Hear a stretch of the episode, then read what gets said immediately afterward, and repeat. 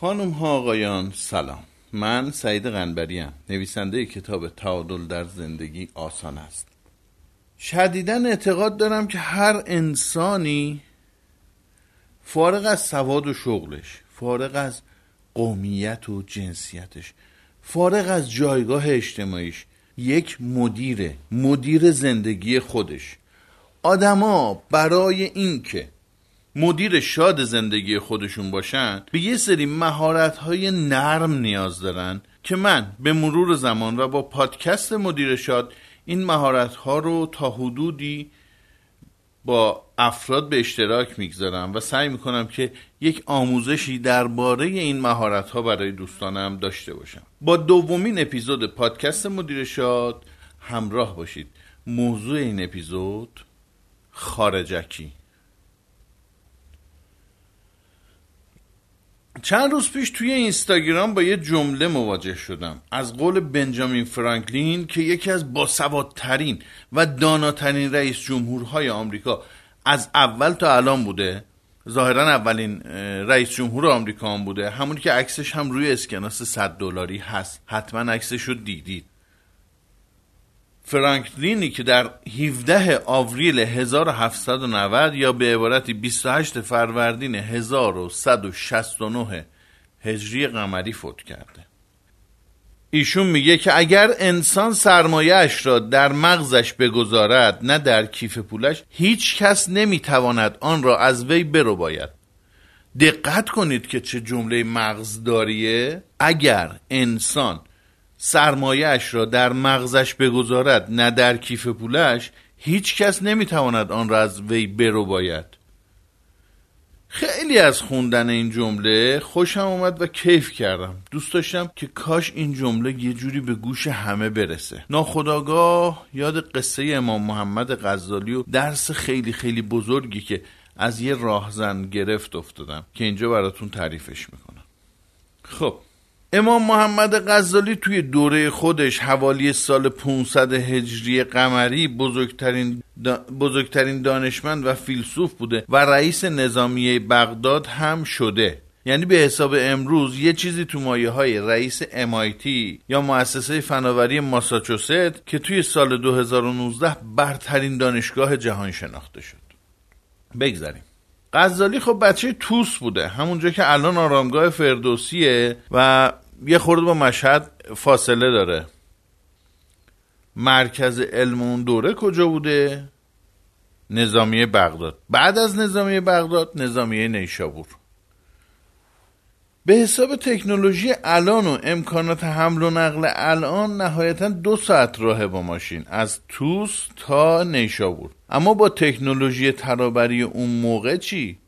با تکنولوژی ترابری اون دوره باید کاروان راهی میکردی تا از نیشابور برسی به توس و ظاهرا رفتن این مسیر کاری یه نفر تنهایی هم نبوده.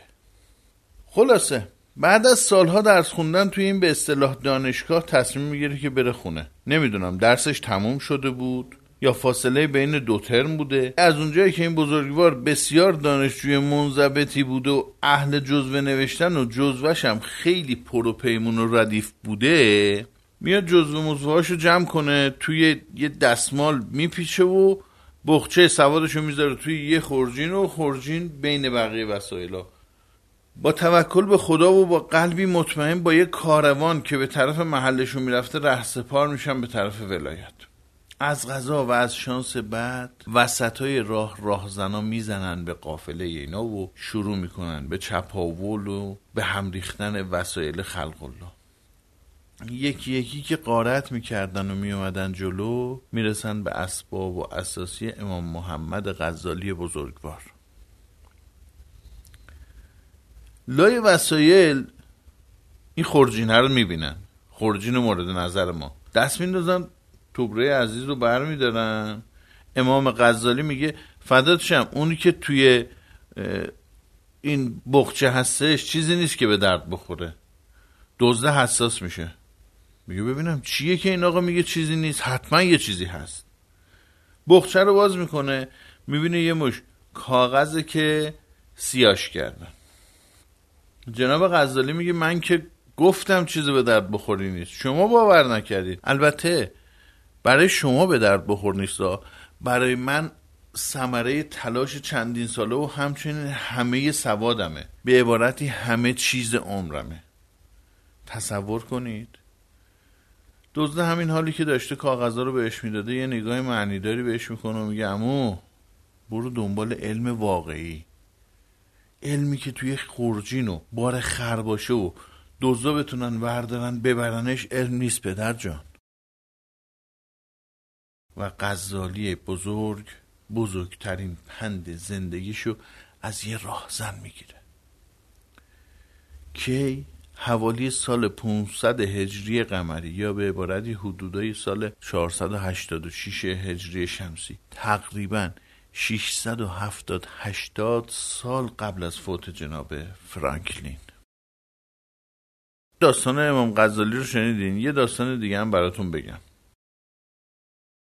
اگه اهل مفاهیم موفقیت و بهبود فردی باشین احتمالاً زیاد شنیدین که از قول مرحوم جیمران میگن تو میانگین 5 نفر اصلی دور و بر خودت هستی، هم از نظر فرهنگ، هم از نظر دانش، هم از نظر درآمد، هم از نظر ثروت و از هر نظر. پس اطرافیانتو از آدم‌های موفق انتخاب کن. خیلی هم با پوز این پیامو بهتون میدن. فارسی دوم یا سوم راهنمایی رو یادتون بیارید. اگه همسن و سال من باشید حتما خوندید. اونجایی که شعر از مرحوم سعدی بزرگ داشتیم که میگفت گلی خوشبوی در حمام روزی رسید از دست محبوبی به دستم، بدو گفتم تو مشکی یا عبیری که از بوی دلاویز تو مستم، بگفتا من گلی ناچیز بودم ولیکن مدتی با گل نشستم، کمال همنشین در من اثر کرد وگرنه من همون خاکم که هستم. دقت کنید بازم 710-20 سال بین وفات سعدی و جیمران فاصله است. یعنی اون چیزی که هی از قول جیمران میگیم و پوزشو میدیم که ما بلدیم و باهاش هشدار و زنهار میدیم به آدما، اونو مرحوم سعدی حداقل 700 سال قبلتر توی زبان فارسی گفته. ببین عزیز من، این 2 تا مثالو زدم که برسم به اون بیت مرحوم حافظ که میگه سالها دل طلب جام از ما میکرد، آنچه خود داشت ز بیگانه تمنا میکرد.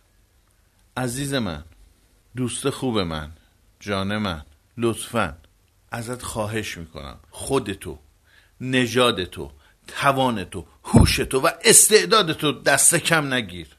بابا جان، نمیگم از دیگران، از کشورهای دیگه چیزی یاد نگیریم که، نمیگم الگو برداری نکنیم که، نه، اتفاقا من میگم هر چیز خوبی رو باید از هر کسی یاد بگیریم، اما لطفاً خودتو دست کم نگیر. فقط کافی استعدادتو، توانمندیتو و هوشتو بشناسی و توی مسیر درست هدایتش کنی. برای شناختن هوشت و استعدادت از فصل 6 کتاب تعادل در زندگی هم میتونی کمک بگیری. دم همه شما گرم. شاد باشید و شاد کنید. مدیر شاد زندگی خودت شو. سعید قنبری.